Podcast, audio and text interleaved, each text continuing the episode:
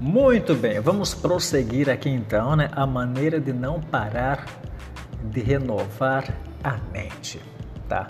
Hoje, a segunda maneira ou segundo passo para que você não pare de renovar a mente é pare de acreditar que você não pode controlar os seus pensamentos.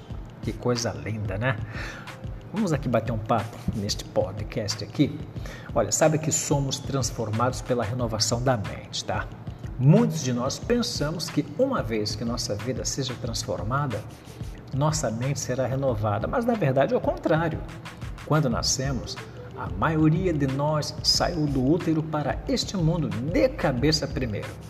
Então, se você quer sair de circunstâncias desagradáveis, né, sejam limitações na carreira, é um relacionamento não muito bem sucedido, estagnação no seu ministério, estudos, na sua cabeça deve sair primeiro. Então, a segunda mentira da qual devemos nos arrepender é: não posso controlar meus pensamentos, eles me controlam. É uma desculpa fraca e essa desculpa não é verdade. A Bíblia nos orienta que pensemos nessas coisas, tá? Coisas puras e amáveis, a meditar sobre elas dia e noite. Isso é mais que científico, que aliás a própria ciência acredita e prega sobre isso. É bem claro né, que Deus espera que você escolha seus pensamentos. Então, não deixe que seus pensamentos sempre sejam escolhidos por outra coisa. Mas como fazemos isso na prática, Walter? É verdade que nossa mente é atacada, pois nossas mentes são um campo de batalha, não um playground.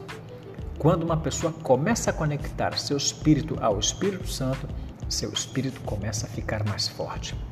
Então, a mente é um servo para as nossas vontades.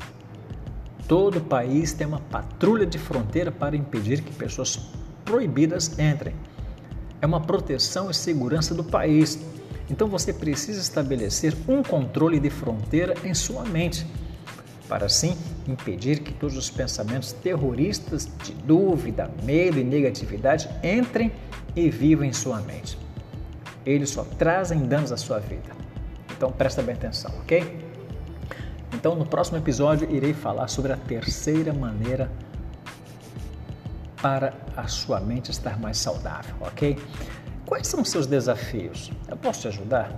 Então vem comigo, vamos descomplicar a vida, tá bom? Um grande abraço para você. Eu sou o Walter Araújo.